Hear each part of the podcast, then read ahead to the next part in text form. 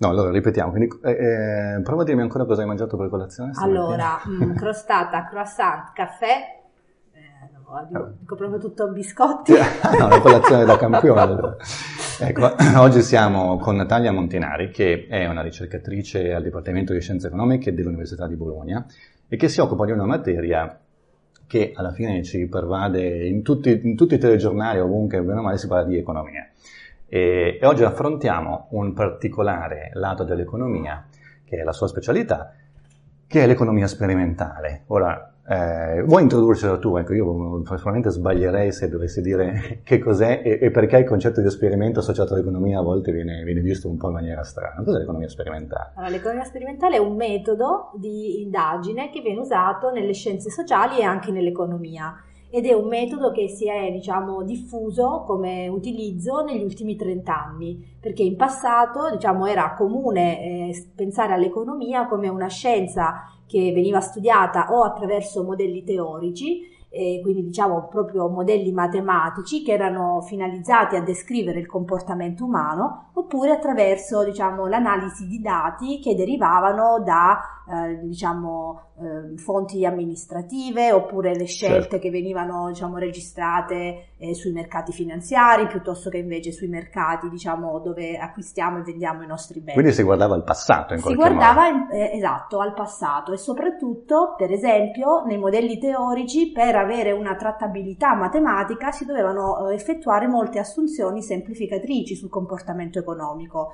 che di eh. fatto venivano a diciamo, descrivere il comportamento comportamento di un automa, non di una persona reale. Esatto, perché qui c'è alla fine il nodo, il nodo principale. Tra l'altro, eh, perdonami se, se, sbaglio, l'economia viene classificata ancora come una scienza umana, no? Cioè, l'economia viene classificata come una scienza sociale. Scienza diciamo. sociale, ok. Quindi sì. non avete ancora raggiunto lo status che i fisici ci vadano tutti dall'alto al basso, poi in questo, esatto. in questo, nonostante una matematizzazione sì, molto ampia. Molto. Esatto, infatti diciamo, l'ambizione degli economisti teorici era quella di essere eh, considerati al pari dei fisici, certo. come diciamo appunto livello di nobiltà della disciplina. disciplina eh, però eh, ancora oggi viene eh, annoverata tra le scienze sociali perché proprio la componente umana che è diciamo incancellabile certo. Eh, porta una variabilità che rende difficile lo studio dell'economia così come si fa per la fisica o per le altre diciamo, scienze dure vengono chiamate. Ti faccio una domanda allora che mi ha sempre incuriosito, cioè eh, l'economia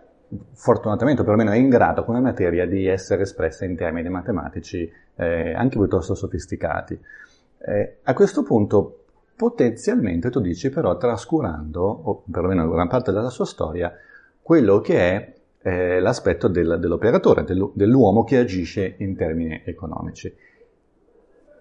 Questo ha o può portare inconsciamente a questo punto l'economista o il ricercatore in economia a cercare di forzare la realtà nel modello piuttosto che invece come magari cerca di fare appunto il fisico che può fare l'esperimento, usare l'esperimento come metodica di indagine per vedere se la teoria è giusta. Ha senso quello che dico? Sì, e in passato effettivamente era così e diciamo il grande cambiamento che è stato introdotto con l'economia sperimentale è proprio questo, cioè proprio l'idea di magari sempre partire da un modello teorico, però verificare nella realtà se questo modello descrive bene il comportamento e nel caso in cui non lo descriva bene, tornare sulla teoria per migliorarla in modo che venga, diciamo, a incorporare quegli elementi che venivano prima trascurati. Questo è quello che è avvenuto, diciamo, un po' in parallelo con l'avvento dell'economia eh, sperimentale eh, e che va sotto il nome della nascita dell'economia comportamentale o behavioral economics, che ha, diciamo, portato ad arricchire i modelli descrittivi del comportamento umano inserendo una serie di elementi che erano molto ben conosciuti dagli psicologi che appunto sono grandi esperti conoscitori dei meccanismi decisionali degli individui, ma che erano stati trascurati dal, dagli economisti proprio in questo tentativo di semplificare la trattazione eh, teorica del, del, comportamento. Quindi io se sono un, un individuo, una, una popol- un membro della mia popolazione e a un certo punto faccio, come spesso peraltro appunto, una scelta che economicamente può apparire illogica o irrazionale, Invece che avere a questo punto l'economista magari teorico più tradizionale, se non capisco male, che mi dice sei tu che sbagli, sei tu che non stai adattandoti al modello giusto e quindi eh, sei sciocco, potremmo dire così, sono io che posso dire no, tu non stai considerando mio, la mia umanità in questo senso, è il motivo per cui io faccio una scelta eh, diversa da quello che tu aspetti, non è perché è irrazionale eh, in senso assoluto, ma è assolutamente razionale dando le basi del fatto che io ho una mente che funziona in un, modo, in un certo modo, esatto, esatto che per esempio le informazioni vengono processate in un certo modo. Certo. Quello che è emerso dai primi eh, studi condotti usando la metodologia dell'economia sperimentale era che appunto questi errori, che prima venivano considerati delle, delle, appunto, delle scelte irrazionali, sono ehm, eh, pre, eh, prevedibili e, e, anche diciamo eh, eh si ripetono in individui diversi a latitudini differenti eh, diciamo sono transculturali. Sono esatto sono fondamentalmente delle caratteristiche del nostro processo decisionale e quindi sono diciamo, uh, stati codificati e degli, degli, studi, diciamo, poi dipende anche un po' dal, da quali sono gli errori, eh, diciamo, le irrazionalità di cui stiamo parlando, ma ci sono anche dei tentativi di modificare il contesto decisionale per cercare di limitare l'impatto che questi errori possono avere sulle scelte economiche degli individui. Certo, cioè tu dici alla fine l'ambiente dovrebbe essere un prodotto dell'azione dell'uomo, quindi perché non produrre un ambiente che, tenendo conto delle nostre debolezze, possiamo dire così, cognitive, ci consenta una facilità di scelta o metterci in condizioni migliori. Senti, io so che tu lavori anche con i bambini, no? Perché quando poi si fa economia sperimentale vuol dire in effetti eh, fare dei giochi economici, presumono misurare come, come una persona agirebbe in un certo contesto. E noi cambiamo nel nostro, nel nostro, agire economico da bambini ad adulti o sono meglio i bambini, sono meglio gli adulti? allora, diciamo, appunto, l'economia sperimentale usa dei giochi per ehm, eh, studiare alcuni comportamenti che hanno rilevanza economica e una delle domande più affascinanti è quanto eh, il comportamento economico sia innato o sia acquisito dalla, eh, diciamo, dalla, ehm, attraverso le interazioni e la cultura nella quale siamo immersi. E quindi diciamo studiare i bambini in diverse fasce d'età ha questa possibilità, cioè quella di eh, permetterci di eh, identificare quali sono i tratti in certo senso innati e stabili e quali sono invece i tratti che cambiano eh, con l'età perché conosciamo bene qual è lo sviluppo per esempio psicologico cognitivo dei bambini che basandoci su studi eh, psicologici e quindi e, diciamo, e cosa cambia? quello cosa... che cambia eh. è eh, diciamo, la capacità dei bambini di ehm, per esempio, capire che alcuni comportamenti possono essere desiderabili anche, eh, cioè possono in un certo senso apparire più o meno mh, desiderabili alla luce di un adulto. Quindi a una certa ah. età per i bambini è chiaro cosa l'adulto si aspetta da loro e, e cosa invece loro vogliono poter fare. fare. E quindi questa è, una, diciamo, è l'acquisizione di una uh, capacità che noi troviamo chiaramente negli adulti, ma che nei bambini a, a, diciamo, eh, si osserva intorno agli 8 anni di età. Eh, a questo punto loro diciamo, sono benissimo in grado di per esempio capire che mentire eh, è qualcosa che può far diciamo, danneggiare la loro immagine agli occhi di un adulto, per cui per esempio possono decidere di eh, di mentire o di eh, far finta di non mentire proprio per compiacere eh, gli adulti. Un altro aspetto molto importante legato appunto alle decisioni che coinvolgono altre persone, quindi per esempio se si deve decidere come allocare una somma di denaro tra sé ed un'altra eh. persona, eh i bambini, diciamo, più sono grandi, più capiscono che l'altra persona può, per esempio, essere, eh, diciamo, offesa dalle loro scelte, quindi okay. si spostano sempre di più verso eh, distribuzioni che sono molto eh, simili, molto, molto uguali. Quindi in un certo senso acquisiscono l'idea che l'uguaglianza è una norma sociale, che in certi contesti decisionali dividere le risorse a metà è quello che socialmente è accettato. Quindi all'inizio parte con un egoismo all'inizio intrinseco? si è molto egocentrici, cioè i bambini sono mm, molto appunto eh, focalizzati su se stessi e, e hanno una diciamo capacità empatica, quindi quella di mettersi nei, nei panni degli altri che eh, non è immediata. Ovviamente se stimolati, se si chiede per esempio ai bambini di pensare a cosa penserà chi è diciamo eh, destinatario della loro offerta, loro riescono ad anticipare le emozioni. Questa però, è la teoria della mente, no? esatto, C'è la capacità di mettere la capacità di leggere eh, la, diciamo, Uh, l'esistenza di un'altra mente, quindi dice esiste esatto, una cosa che è come esatto. me, che penso e devo provare a mettermi nei suoi panni esatto. per vedere cosa e, penserei. Eh, appunto, spesso comportamenti che noi eh, diciamo, identifichiamo in economia come altruismo o molto più in generale other regarding preferences, cioè diciamo preferenze per scelte che eh, coinvolgono non solo chi compie la scelta ma anche altre persone. Quindi in questo tipo di scelte si osserva che con l'età i bambini acquisiscono sempre di più una consapevolezza dell'altro, dell'altra persona, delle sue aspettative e quindi formulano anche aspettative rispetto a come eh, terze parti potrebbero giudicare il loro comportamento. Ma questo poi crescendo ancora a questo punto che poi quando io divento un attore economico, se poi magari sono veramente un attore finanziario economico, questo altruismo potrebbe essermi dannoso, cioè io a un certo punto devo ritornare forse a costringermi a una visione ancora più infantile, cioè ritornare al mio sano egoismo, se no non guadagno. Sì, diciamo che poi l'agire degli adulti è regolato da meccanismi differenti uh-huh. che sono molto spesso di eh, natura di, di, incentivi di natura monetaria ed economica e quindi certo. questo eh, diciamo in un certo senso eh, regola poi l'agire anche del, degli adulti.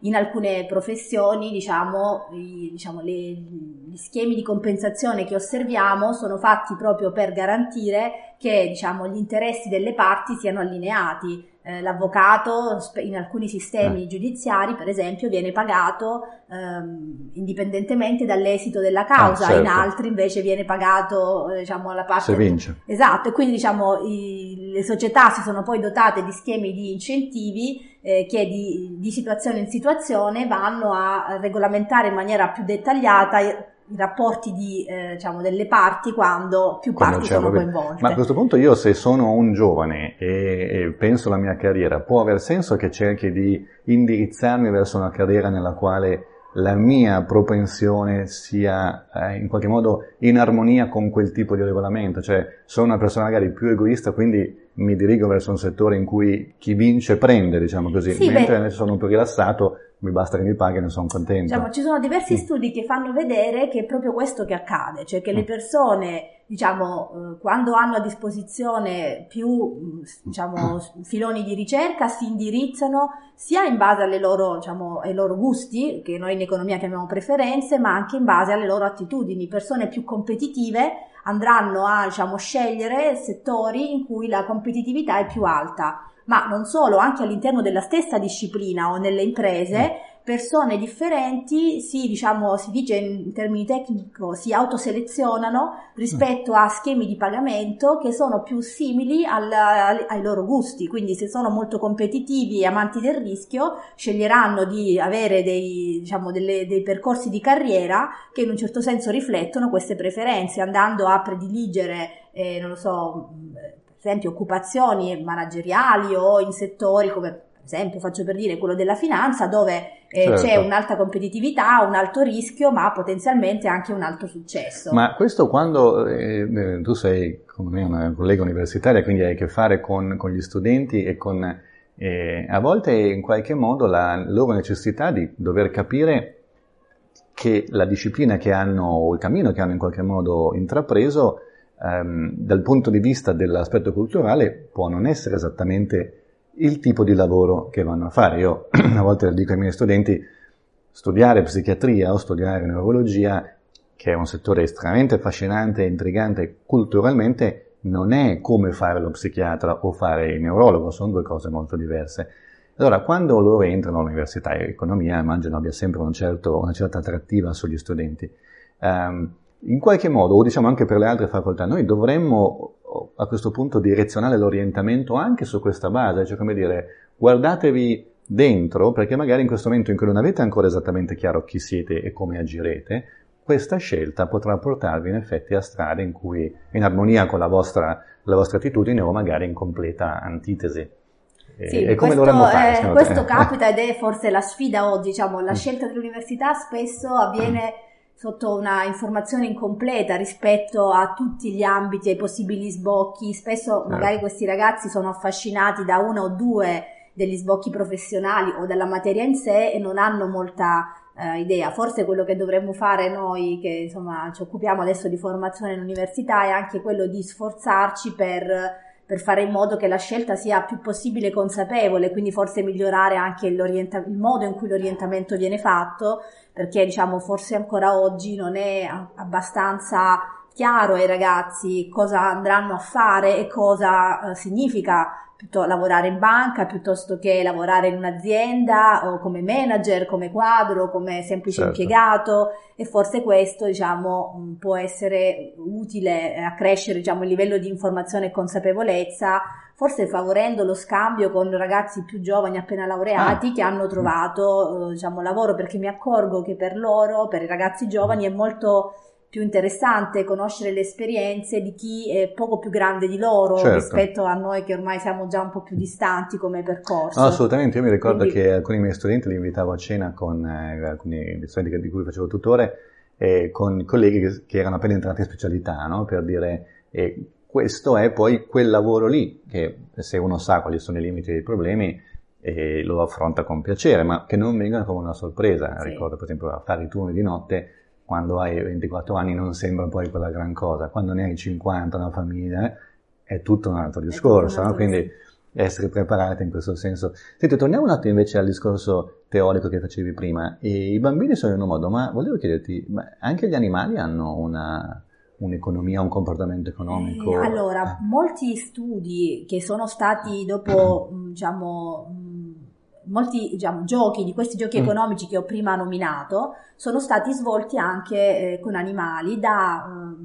da, gruppi di ricerca eh, diciamo, transdisciplinari. In particolare eh, uno studio molto affascinante di cui mm. si può trovare anche un, un piccolo riassunto su YouTube fa vedere come eh, gli scimpanzé eh, non amino le disuguaglianze ah, sì, e eh, diciamo in questo studio che adesso vi racconto molto brevemente sì, certo. ci sono due piccoli scimpanzé in gabbia e il ricercatore eh, gli eh, diciamo, chiede di fare un piccolo ehm, lavoretto che, si, che, consiste nel restituire un oggetto che il ricercatore mette nella gabbia e come premio dà loro o una, un acino d'uva o una fetta di cetriolo. E diciamo le scimmie amano entrambe le cose ma preferiscono nettamente eh, l'uva al cetriolo. Quindi le due scimmiette sono in due gabbiette e possono vedere cosa fa la, la scimmietta vicino a loro. Pertanto quando eh, il ricercatore eh, remunera in maniera disuguale le due scimmiette, eh, quindi dando a chi ha fatto il lavoretto eh, la prima volta un acino d'uva e alla, alla, scimmietta accanto una fetta di cetriolo,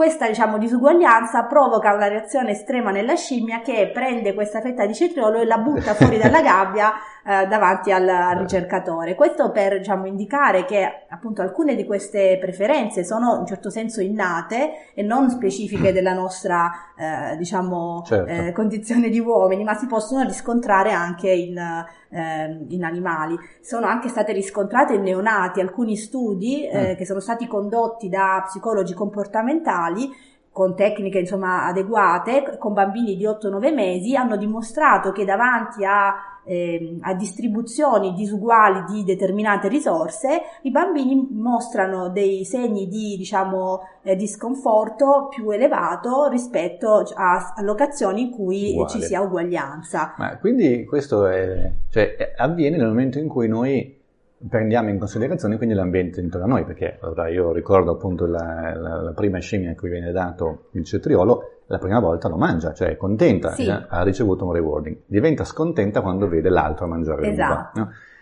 Se non l'avesse mai visto sarebbe contento, quindi in qualche modo quello che vorrei chiederti a questo punto è in una società contemporanea l'aumento del flusso di informazioni del nostro ambiente, che è aumentato esponenzialmente, il mio ambiente adesso non è più quello dei miei genitori, diciamo perché eh, internet, i social, le news, la televisione mi porta a essere immerso in un mondo eh, denso di eventi, questo ha un impatto anche molto forte quindi sul modo in cui io percepisco la mia felicità. Ricordo aver letto che se su, base statistica, diciamo di, di, misura di effettivi indici economici, non c'è dubbio che il mondo sia in forte miglioramento, cioè, so, sono molte meno guerre, il numero di morti per malattie, cioè, c'è un trend assolutamente positivo, ma associato in realtà a uno scontento maggiore, quindi noi non siamo più contenti perché forse perché vediamo appunto gli altri.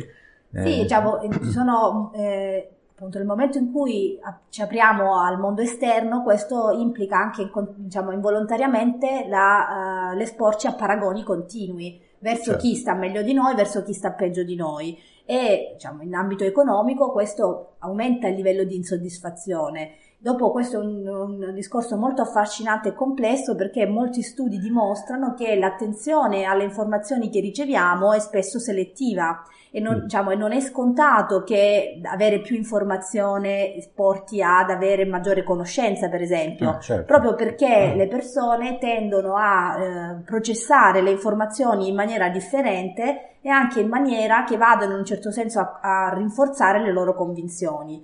Sì. Mm, quindi diciamo è vero che eh, c'è una platea più ampia di possibili confronti, spesso questi confronti generano frustrazione e spesso diciamo si è anche incapaci di usare l'informazione disponibile che ci direbbe quello che tu hai detto, che tutto sommato le cose migliorano eh, per eh. essere più contenti. Ecco, quindi no, questo è, è diciamo, una, una, sfida diciamo, sia per gli studiosi che devono capire come diciamo, eh, aiutare le persone a processare meglio le informazioni di cui potrebbero disporre eh, ma anche diciamo, poi per coloro che devono implementare Fare le politiche. Esatto. Ma sai, questo ritorna un po' in quello che dicevamo all'inizio, cioè se, se io sono effettivamente ehm, eh, eh, diciamo, scontento o meno contento di quanto immagino potrei essere, eh, posso reagire diversamente a qualcuno che mi dice è colpa tua che non sa interpretare rispetto a qualcuno che invece magari cerca di mettermi in una condizione in cui anche se solo apparentemente potrei essere eh, più contento. Ovviamente quante volte abbiamo letto appunto articoli sull'emergenza criminalità oppure sul numero di crimini commessi. E, è vero che magari sono in calo, però quello che mi chiedo è se la mia percezione di sicurezza è comunque è diminuita, e è questa alla fine forse che vale e che io da politico dovrei forse tenere in considerazione piuttosto che venire a dirmi guarda che sono, stai sbagliando tu.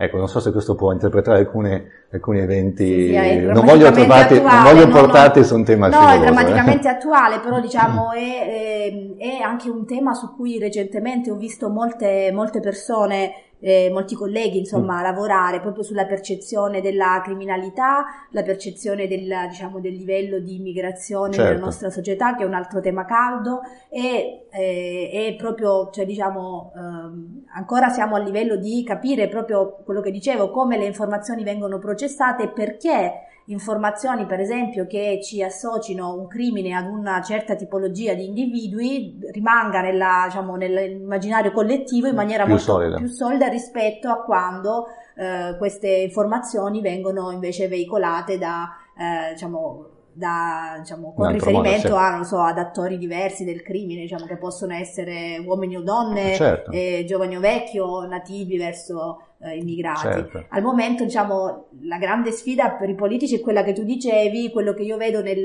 nello studio eh. delle scienze sociali, è proprio questa, questo tentativo di capire eh, l'impatto si chiama framing, cioè come okay. il confezionare qualcosa, in questo caso una notizia o anche un prodotto, possa avere effetto sulla scelta, sul comportamento economico delle, delle, persone. Delle persone. Perché io eh, faccio un, un, esperimento mentale a questo punto, cioè se mi rimettessi o mi mettessi nei panni di una, un, un contadino, possiamo dire comunque un appartenente alla plebe eh, in una cittadella del Medioevo, diciamo, una, anche nelle nostre città italiane. Sono un agricoltore, probabilmente ho so, moglie e figli, il mio campo.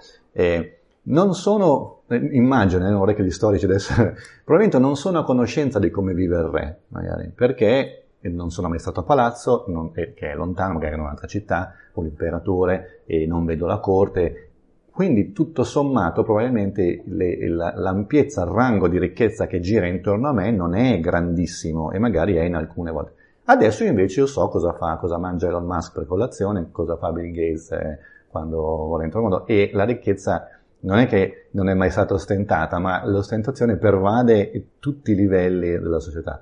Questo, secondo te, ha un ruolo, eh, anche per esempio abbiamo parlato eh, prima brevemente di migrazioni, io sono una persona in, in un paese, magari al, nel mio equilibrio, tutto sommato, forse potrei anche continuare a vivere e andare avanti, ma vedo che là c'è questo e lo vedo magari appunto attraverso un social media. A questo punto io ho completamente spostato la mia percezione di dove mi conviene stare. E io ricordo che questo discorso veniva fatto all'epoca della prima eh, diciamo, ondata migratoria dall'Albania, nei quali si diceva, vediamo la televisione italiana, eh, in Italia si vive così. Eh, I social e i super ricchi, diciamo che oggi forse esistono alcune fra le persone più ricche mai esistite, ha effettivamente una, poi una ricaduta. Eh, sì, quello, del, diciamo, quello, della disuguaglianza, alla fine è di questo che stiamo parlando, sì. e della conoscenza della disuguaglianza, è un tema diciamo, che in economia è stato uno dei temi presenti fin da subito con eh, Marx, diciamo, sì. che ha eh, dopo nel suo capitale in tutte le altre produzioni scientifiche ha sempre diciamo, in un certo senso denunciato e, eh, ed è diciamo anche un tema che è sempre attuale perché come tu dicevi negli ultimi anni quello che osserviamo è che in tutte le società, anche nelle nostre società, cresce il divario tra ricchi e poveri, cioè cresce appunto la, uh, la, la, la disparità in termini di sia eh, possedimenti economici ma anche di opportunità, che è la forma di certo. disuguaglianza peggiore, e, eh, diciamo, e questo è, è, molto pericoloso perché è anche forse uno degli elementi che fa un po' traballare i nostri sistemi democratici, c'è una sorta di insoddisfazione mm. latente certo. verso lo stato delle cose, un senso di frustrazione per non essere in grado di cambiare e, e dopo diciamo la, probabilmente la, la, tentazione è di trovare dei colpevoli diciamo facili, certo. c'è. È vero anche che la cresciuta eh, quantità di informazioni di cui disponiamo permette a tutti noi di, di, valutare meglio, cioè sia probabilmente a queste persone che vorrebbero venire in Europa, certo. di vedere stili di vita che, che, loro possono pensare siano rappresentativi di tutta la società, ma che poi di fatto noi sappiamo non, so, non certo. lo sono, però anche a noi di permette di conoscere meglio quali sono le realtà da cui loro cercano di, di scappare. Certo in alcuni casi sono insomma territori devastati dalla guerra, no, che, diciamo, non riesce difficile capire. Dopo ogni epoca storica ha i propri social media, diciamo, eh. probabilmente se pensiamo ai nonni, ai nostri nonni, io vengo dal sud Italia, eh. molti eh. sono emigrati in America Latina per esempio, che non erano, dove diciamo erano dei territori non particolarmente più ricchi rispetto a quelli che queste persone lasciavano e andavano lì sulla base di racconti, di lettere scritte da chi era partito, dopo scriveva magari ai propri familiari e magari edulcorava un po' la, certo. la situazione per non dar pena, ma anche per, insomma, eh, come naturalmente si può tendere a fare, e queste persone diciamo un po' spinte da questa idea di migliorare la propria condizione, di una ricchezza facile, lasciavano e partivano e non come oggi con la possibilità di usare mezzi di comunicazione certo, a basso costo. Spesso partivano pensando di non poter mai più tornare a salutare i cari. Diciamo, è interessante vedere come ogni epoca forse ha queste, diciamo, sì, eh, sì, queste interessanti eh, diciamo, eh, tendenze a processare le informazioni in modo diciamo, non del tutto coerente con, con la realtà. E... Ma sì, sono alla fine veramente è vero, mi potrei anche aspettare il contrario, cioè che alla fine real... è possibile che ogni realtà a questo punto in effetti, come dici tu, forse seleziona le informazioni di cui ha bisogno, cioè che la società esprima come se fosse un grande organismo in quel momento una sua necessità e fra le n informazioni disponibili quella che mi serve io la amplifico e le altre me le dimentico. Succede anche nel mondo della scienza, cioè ci sono delle teorie che per teorie qualche motivo esatto. vengono cancellate, dimenticate, poi 40 anni dopo, secoli dopo, dice guarda questa era un'intuizione geniale, ma in quel momento caduta in un ambiente, in un terreno che non era pronta sì, o non per, aveva interesse per essere accolto, esatto. Dopo molte di queste mm. diciamo, modalità di conoscenza eh, sono state studiate in maniera eh, così eh, come dire, eh, all'avan- cioè maniera, all'avanguardia sì, da, dal marketing, perché eh. diciamo, chi ha avuto necessità di vendere i prodotti è andato, diciamo, è andato molto avanti nel capire come si potesse catturare l'attenzione Delle del persone. consumatore, facendo leva appunto sul marketing emozionale, quindi certo. sulle emozioni, piuttosto che per esempio sul contenuto crudo, se notate quali sono le campagne di comunicazione di alcune ONG, ci sono degli stili completamente differenti, ci ah. sono alcune che puntano a creare una sorta di eh, situazione quasi fastidiosa agli occhi di chi guarda, mostrando immagini di bambini che soffrono, certo. e altre invece che tentano di appellarsi a, ad altre motivazioni, facendo vedere invece immagini di speranza o di eh, bambini che comunque insomma certo. hanno una, una, una vita che ha bisogno di aiuto, ma tutto sommato serena, eccetera. Ma anche per i prodotti, diciamo, no, supermercati, esatto, certo. supermercati e questo vale, diciamo, nelle maniere più disparate. Alcune pubblicità sono state criticate perché promuovevano degli stereotipi di genere, ah, certo. eh, per esempio, o mh, perché appunto eh, da, dopo a volte facevano leva su uh, sentimenti, emozioni, e per diciamo, a ondate vanno di moda invece le pubblicità comparative, in cui per esempio eh. due prodotti vengono comparati in maniera proprio... Che era diciamo, illegale una volta. Esatto, ricordo. cioè questo è diciamo, soggetto a, sia alle mode ma anche alla legislazione, eccetera. Ma infatti ti faccio una domanda orwelliana a questo punto, ma provocatoria ammetto. Cioè, qualcuno a questo punto ha pensato o studiato quale e come dovrebbe essere, o diciamo in quale circostanza una società acquisisce eh, il maggior grado di, diciamolo, di stabilità? A questo punto, in, nel momento in cui, non so, devo limitare molto l'informazione e avere una società, non so, divisa in caste come potrebbe essere un formicaio, oppure al contrario, un liberalismo, allora ciascuno segua e sia libero di seguire, di farsi il suo mondo e quindi ciascuno si ritroverà nella sua nicchia. Non so se esiste un No, diciamo non, che, diciamo, non, in economia, quello mm. che esiste è, è insomma, un filone che studia diciamo, il nascere delle istituzioni mm-hmm. dal punto di vista endogeno, cioè nell'idea mm. che diciamo, di spiegare perché in alcune società, per esempio oggi osserviamo la democrazia e le certo. istituzioni certo. si sono evolute in un certo modo e perché in altre invece questo non, non accade. Certo. Diciamo, un caso di studio che è stato, eh, diciamo, ha suscitato la curiosità di moltissimi, non solo italiani, è l'Italia, ah. e dove appunto L'Italia è un paese che ha delle differenze molto molto interessanti al suo interno perché il nord e il sud certo hanno appunto delle differenze sia in termini di istituzioni ma di sviluppo economico secondo molti parametri, eh, anche diciamo il livello di benessere, aspettativa di vita, qualità delle cure mediche, eh, qualità del sistema ah. giudiziario che sono diciamo... Mh, diciamo, quasi una, un caso eccezionale da studiare perché spesso queste la, le differenze che noi osserviamo in un solo paese come l'Italia sono differenze che si osservano guardando paesi, paesi differenti. Certo il nord Italia è molto più simile al nord, all'Europa, all'Europa del nord, il sud Italia è molto più simile all'Europa del sud, alla certo. Grecia, alla Spagna, al Portogallo. E quindi diciamo questi sono stati oggetto di studio ma sempre con una prospettiva storica. Diciamo, okay. l'economia sperimentale, così come noi la, la portiamo avanti, non ha, spesso non ci pone davanti a dilemmi etici. Invece, sperimentare con sistemi esatto. sociali sarebbe, diciamo, appunto quasi orwelliano, una, eh, una cosa sicuramente interessante, ma eh, che sarebbe estremamente, immagino, difficile eh, no, da aver approvata da. Te la, da questo te l'avrei chiesto, perché la, la vostra attività sperimentale in effetti è incentrata sul singolo, quindi però al macroeconomista eh, come si fa? Quindi o immagino, penso, seguono esperimenti nat- naturali, tra virgolette, allora so, l'Argentina esatto. va in esatto.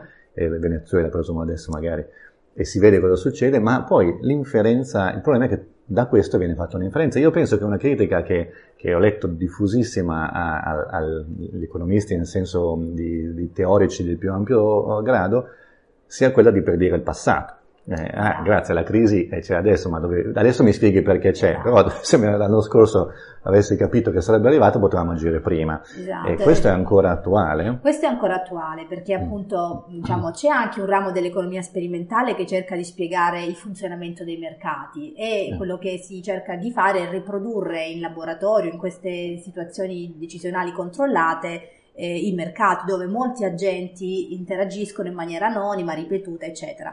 Quello che noi non riusciamo ancora a fare è eh, portare questi, diciamo, è avere una validità esterna di questi, mm. di questi tipi di analisi, cioè essere in grado di predire eh, una, una, crisi finanziaria come quelle che abbiamo avuto, piuttosto certo. che diciamo, il tracollo di un sistema eh, economico, di un, diciamo, il fallimento di un paese. Certo, ci sono alcuni segnali che possono essere colti e che, specie, specie, diciamo, che spesso sono stati poi evidenziati ma uh, sono anche, diciamo, in un certo senso specifici e diversi in parte di volta in volta. Per cui è difficile eh, avere, predire il terremoto, così come ah, predire chiaro. un terremoto sui mercati, quale può essere quello rappresentato dalla, um, dalla, dalla crisi.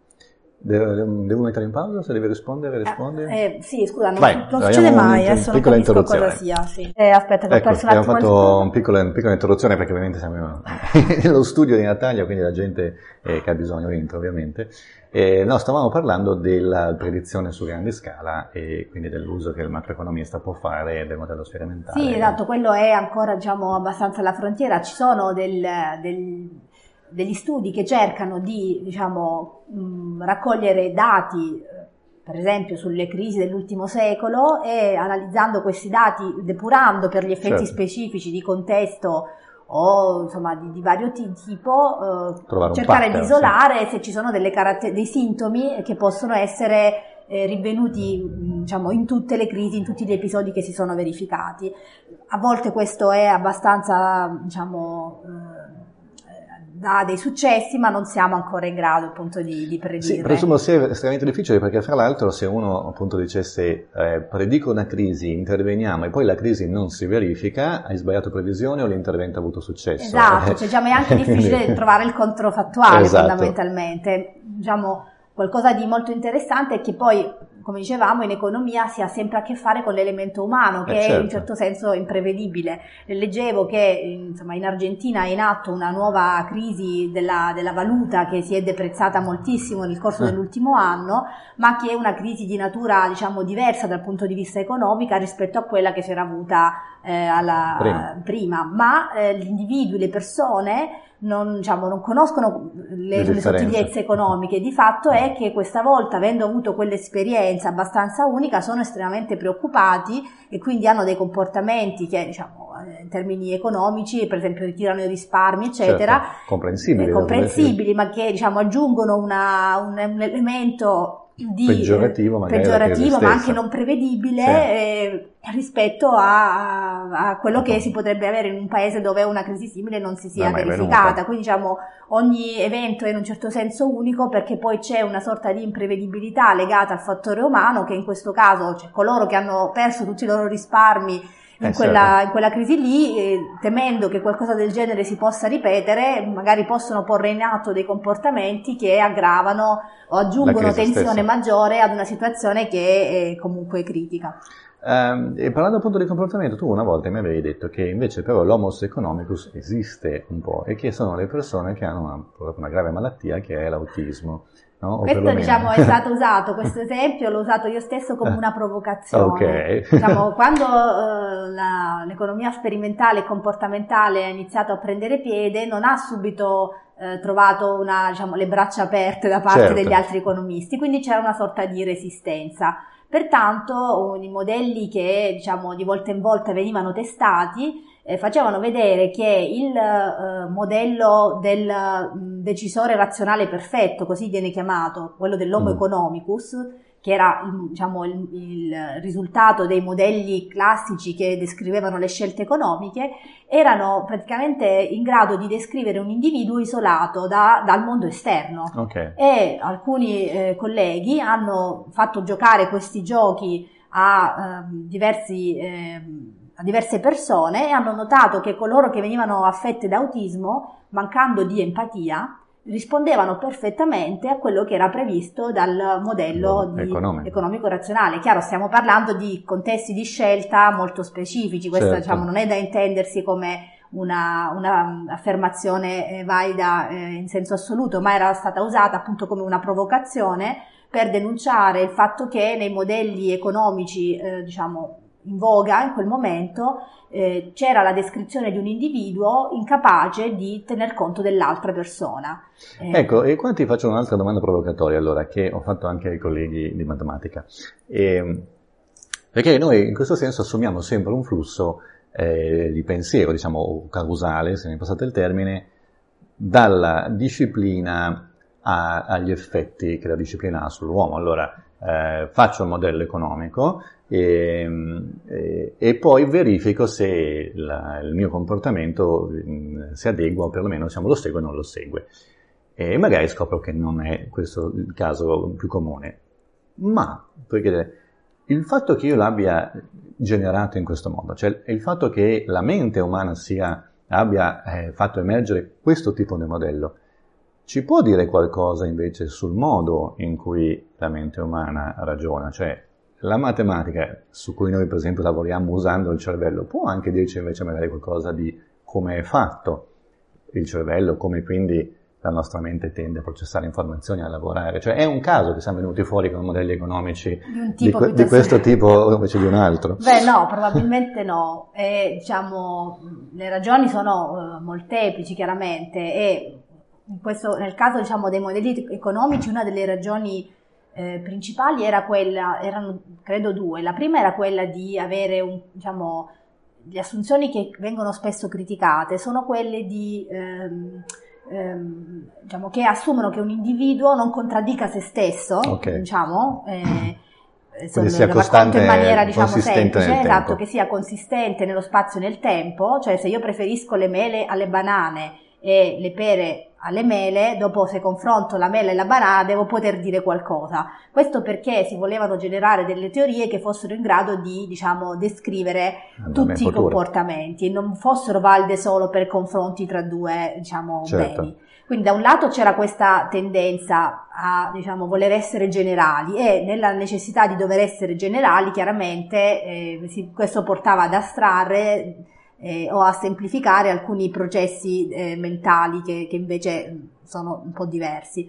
E l'altro motivo era quello di dover, diciamo, eh, usare questi modelli per dare al policy maker materiale per poter costruire le policy e quindi diciamo la necessità anche di sommare in un certo senso le preferenze di eh, diversi individui. A questo punto se noi guardiamo la storia della scienza potremmo fare un, esporre una teoria chiaramente probabilmente sbagliata ma simpatica scusate, nella quale da un lato se noi cerchiamo tutto sommato di capire noi stessi, eh, cerchiamo di capirci su larga scala, a questo punto usando, usando un modello econometrico o economico che eh, magari basato o ispirato a quella generalizzazione che la fisica consente, la modellizzazione consente. Ma magari dall'altro se cerco di capire me stesso, allora eh, inizio verso la, la psicologia e, e, e settori che riguardano l'individuo. E tu a questo punto dici l'economia sperimentale e l'economia comportamentale a un certo punto si rende conto che queste due strade dovrebbero trovare il, la mesoscala, una volta si esatto. diceva. No? Cioè, cioè l'idea è, possiamo, partendo da questi modelli che hanno dei, mm. diciamo, esistenti, che hanno molte caratteristiche desiderabili, la, la trattabilità... Mm è uno, se certo. abbiamo dei modelli troppo complessi non possiamo predire nulla, quindi diciamo servono dei modelli semplici. Allo stesso tempo si possono migliorare aggiungendo delle piccole complicazioni che ci portano nella direzione dello spiegare appunto il comportamento individuale, la complessità, ma mantenendo il più possibile le caratteristiche che conosciamo.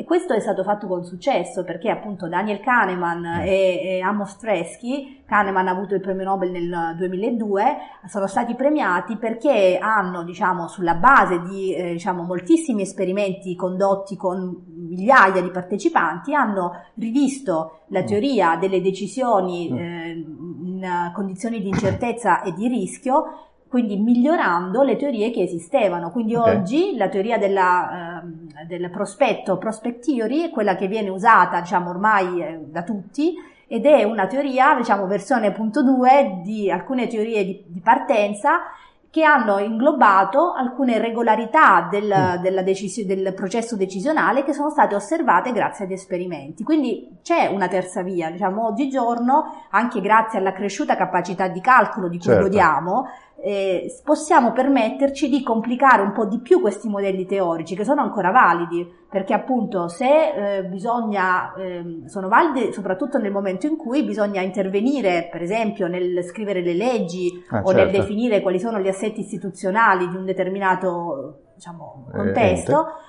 serve una, una, teoria che non, non, vada ad elencare una serie di casi particolari, serve la generalizzazione.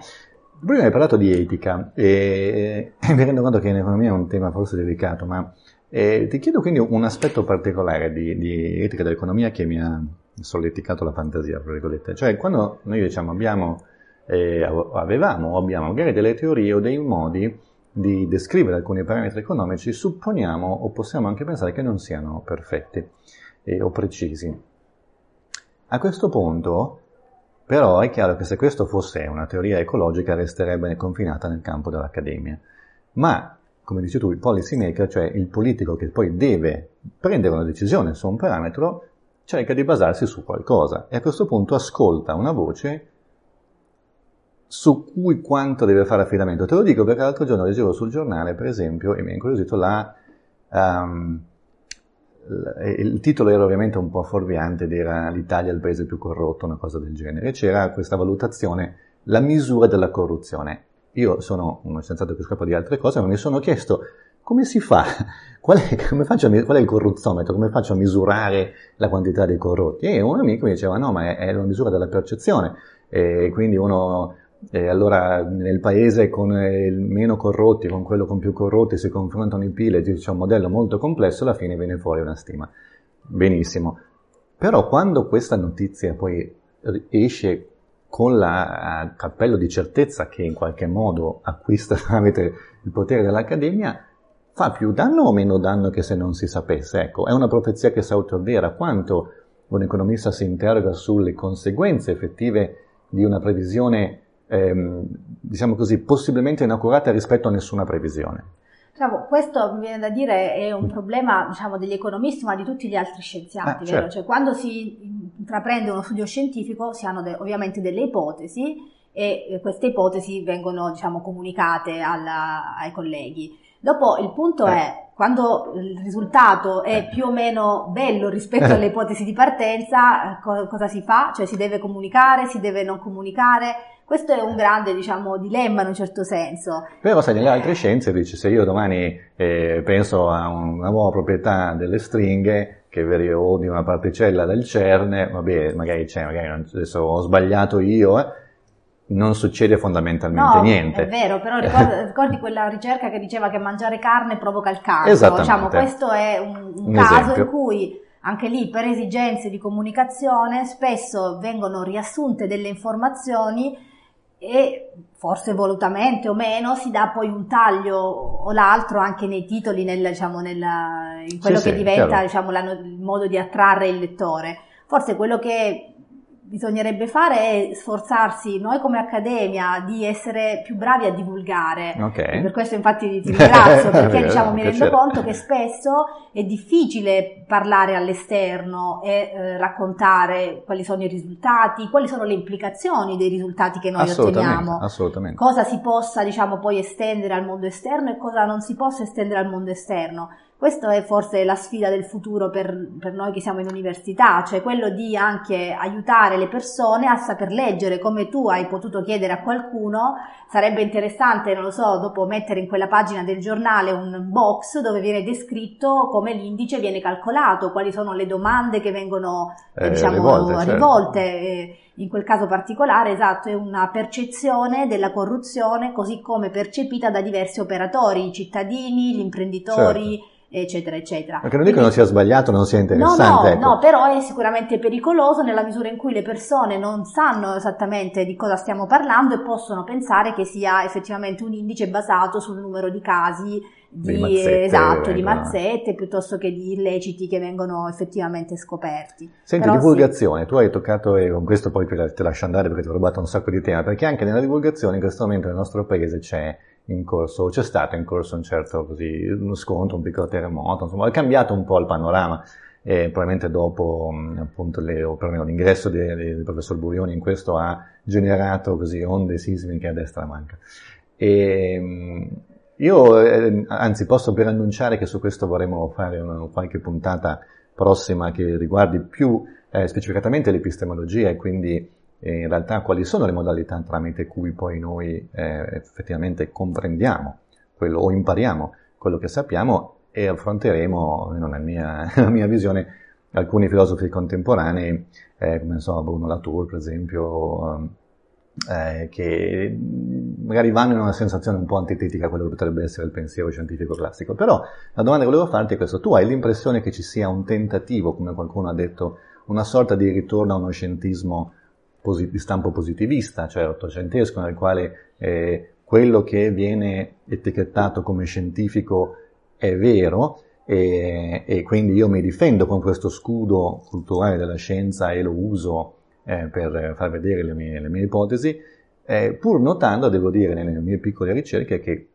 eh, questo scudo viene spesso usato al bisogno, cioè se ehm, è una cosa che io ho notato sta prendendo molto piede fra gli studenti, ma se uno studente che ha questo tipo di atteggiamento nei confronti della scienza eh, viene per esempio fatto notare che fuma e, e che questo sarebbe assolutamente da non fare, improvvisamente viene il cervello crea una confabulazione per cui ah ma allora no, la libertà individuale, ma allora che sembra esattamente quello che potrebbe essere un, un Novax contro un, un Provax. No? E, allora io ho l'impressione che il messaggio chiave che deve essere, debba ritornare sia che la scienza sbaglia, che, che noi fondamentalmente viviamo di dubbi e siamo esseri umani che facciamo scienza con tutti i problemi che l'umanità comporta nel mondo scientifico, gelosie, mode, rivalità, eh, sgambetti, perché poi scorrettezze, e, e, che quindi non siamo la, l'oracolo di Delfi la divinità che dice dove bisogna andare, cosa bisogna fare, ma siamo uno strumento che può aiutare in alcune circostanze e magari in altre anche fare dei danni, perché uno potrebbe anche pensare cioè, eh, che alcune scoperte sono state magari usate non immediatamente a fini benevoli. No, è verissimo, mm, e diciamo, mm, quello che mm, io penso è che il dibattito scientifico deve essere, ed è importante che venga riflesso, appunto che non debba esserci nei media una riflessione a senso unico, che dia l'impressione che la verità sia una e indiscutibile.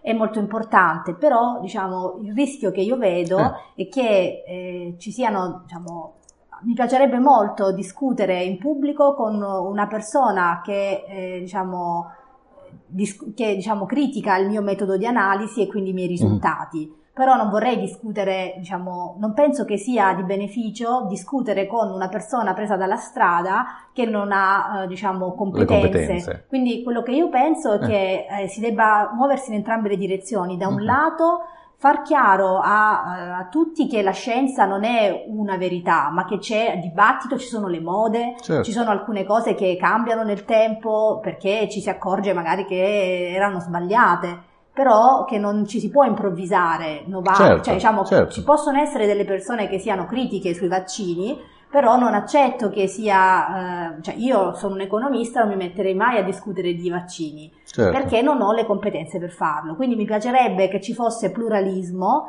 però che fosse chiaro per una questione anche di trasparenza quali sono le diciamo, conoscenze e gli strumenti di entrambi i contendenti. Ma questo secondo me in molti campi in realtà è, è dice, questione di buonsenso. Se, se io, sono, io sono scarsissimo a giocare a calcio, non mi metterei a sfidare Cristiano Ronaldo o in una partita, cioè la, è, è, è, ovvia la differenza di autorità, potremmo dire in questo caso fra i due, di competenza fra i due.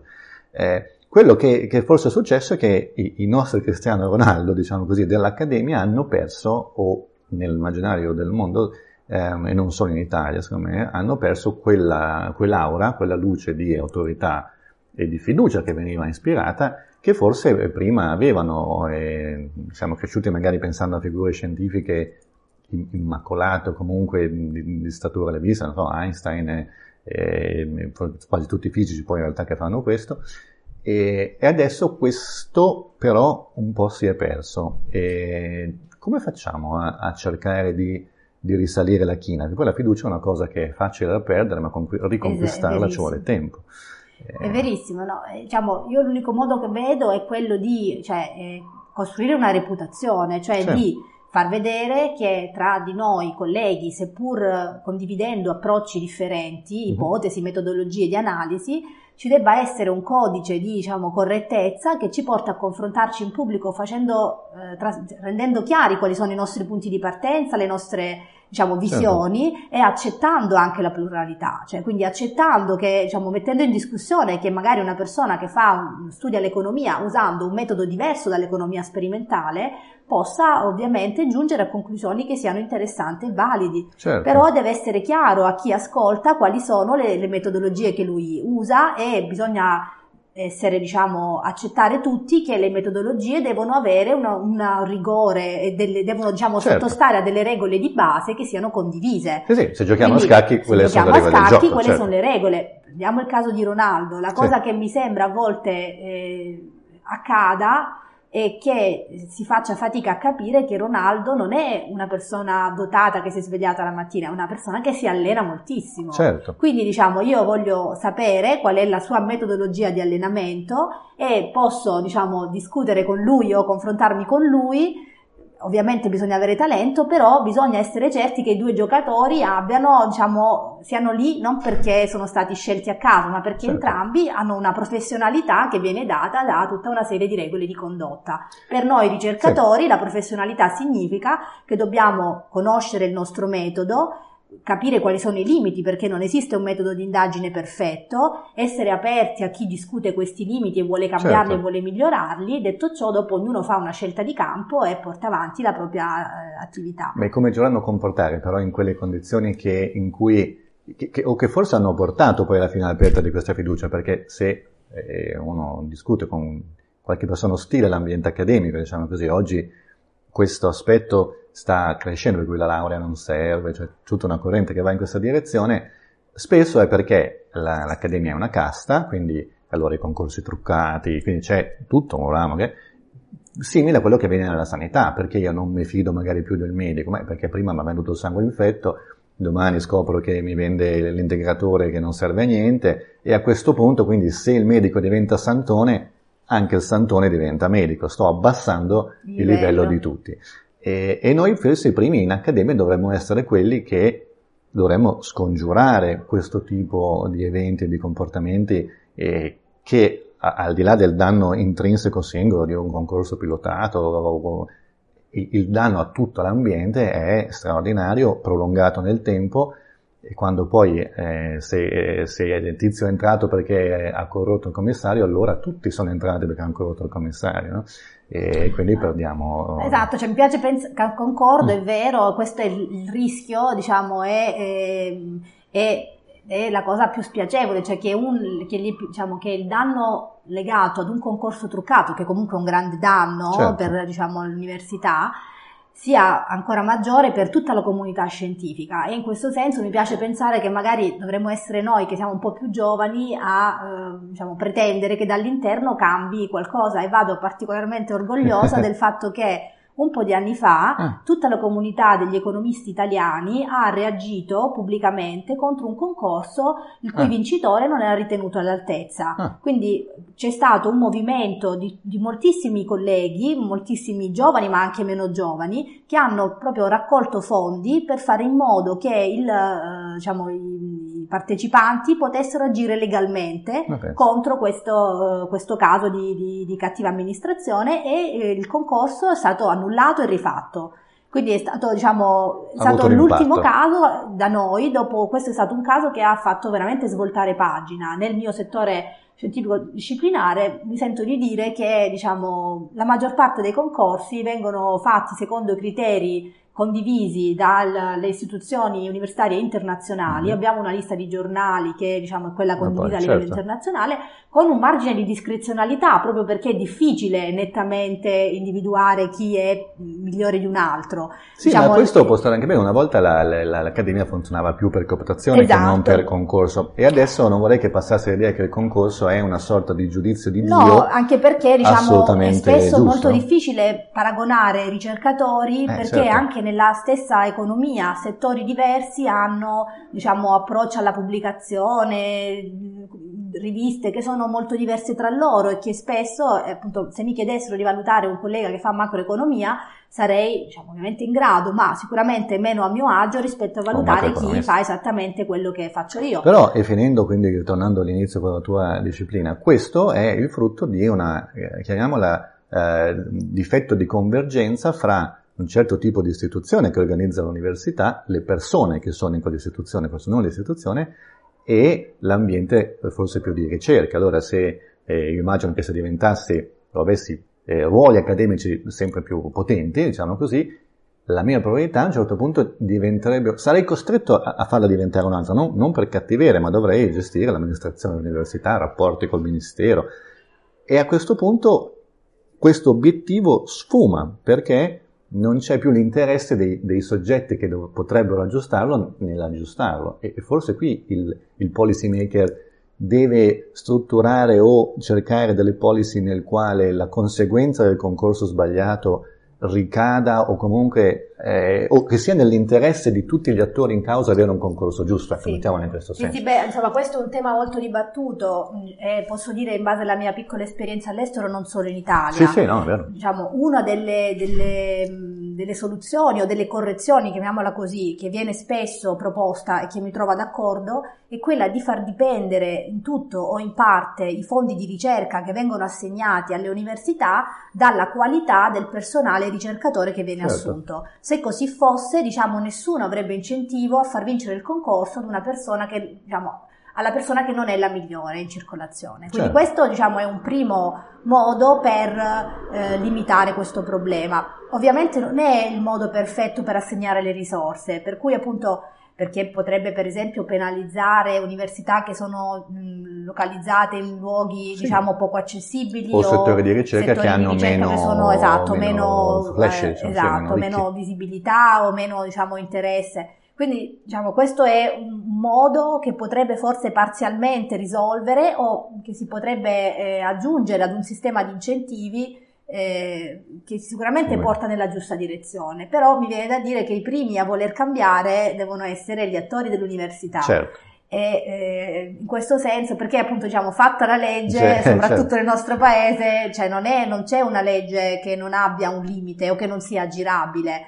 Eh, Eh, io per esempio diciamo, ricordo che si discuteva del numero chiuso a, non a medicina, che tema caldissimo, ma a lettere e in altre eh, facoltà. E, io ho fatto un'osservazione una volta che forse è, è naive, ma è chiaro che se l'università riceve fondi sulla base del numero di studenti, eh, non ha interesse a mettere un numero chiuso. Cioè, c'è un conflitto di, di convergenza fra gli scopi delle due istituzioni, quindi Esatto. è lì dove la politica dovrebbe, in questo micromanaging, se mi passi il termine, dell'istituzione, dove si può magari veramente fare la differenza rispetto magari a una macro riforma Sì. seguita da un'altra macro riforma, eccetera, Sì, eccetera. diciamo oggi, ripeto, la- il vantaggio rispetto a, a molti anni fa è che siamo diciamo, dotati di una quantità di dati molto elevata, cosa Sì. che in passato era meno accessibile, e anche di sistemi di elaborazione, di trasmissione delle informazioni molto efficienti, per cui si potrebbe pensare appunto a anche diciamo, cucire su misura diverse tipologie di regole per diversi settori disciplinari Certo, assolutamente.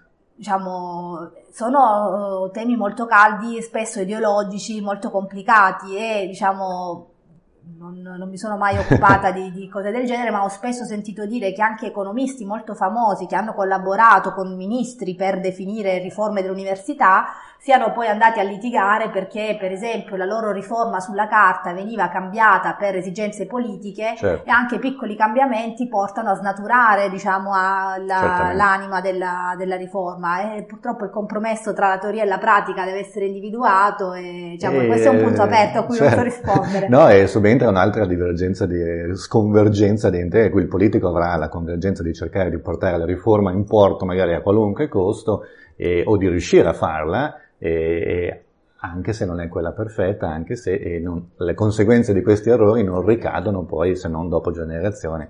Senti, io ti ho rubato un sacco di tempo, ti ringrazio, ti ringrazio tantissimo. E voi eh, reclutate, avete un sito per il reclutamento, volete dirlo? Vuoi dirlo? Sì, allora il così. nostro, a Bologna conduciamo le nostre ricerche eh, presso il BLES, che è il Bologna eh, Laboratory eh, for Experiment in Social Sciences, Ok. che è situato in via Ranzani 14. Perfetto. Chi volesse partecipare può eh, andare sul sito del BLES e ehm, si trova Iscriversi. appunto a iscriversi e si ricevoano degli inviti via email per partecipare ai nostri studi. Che sono Eh, ricompensati. sono, ricompensati Economicamente, economicamente, soldi da fare, sì, qua, sì, sì, può- molti dei nostri studenti vengono per guadagnare qualcosina, non è necessario avere alcuna conoscenza pregressa in economia, non ci sono scelte giuste o sbagliate e eh, diciamo i dettagli delle procedure di reclutamento e gestione dei dati sono in linea con le normative vigenti e possono essere diciamo conosciute eh, iscrivendosi al, al BLES. Perfetto, quindi iscrivetevi perché ovviamente è un settore bello, poi è anche bello vedere da dentro come si fa l'esperimento, alla fine è farlo nella propria pratica. E grazie ancora. All'ultimissima cosa, io chiedo sempre ai nostri ospiti ehm, qual è la loro città preferita perché eh, sono un po' indietro con questo, me ne scuso. E questa intervista va anche su YouTube e è accompagnata da una panoramica di una città scelta fatta con Google Earth. Sono indietrissimo però, quindi il tuo sarà un po' dopo, ma se dovessi scegliere una città nel mondo, quale nel città? mondo? Sì. Quale città ti rappresenta, ti piacerebbe semplicemente avere? O chiacchierare sullo sfondo. Allora, una città che città. mi piace moltissimo è Berlino. Berlino, abbiamo una città, la città da quale vengo è Lecce, è molto bella. Scegli tu dopo. Eh, vabbè, adesso ecco, mi fanno ricadere sulle mie spalle. E così scontenterò sia i berlinesi che i Lecce. Va bene, grazie ancora, è stato un grazie piacere. Alla prossima occasione. Grazie. Ciao.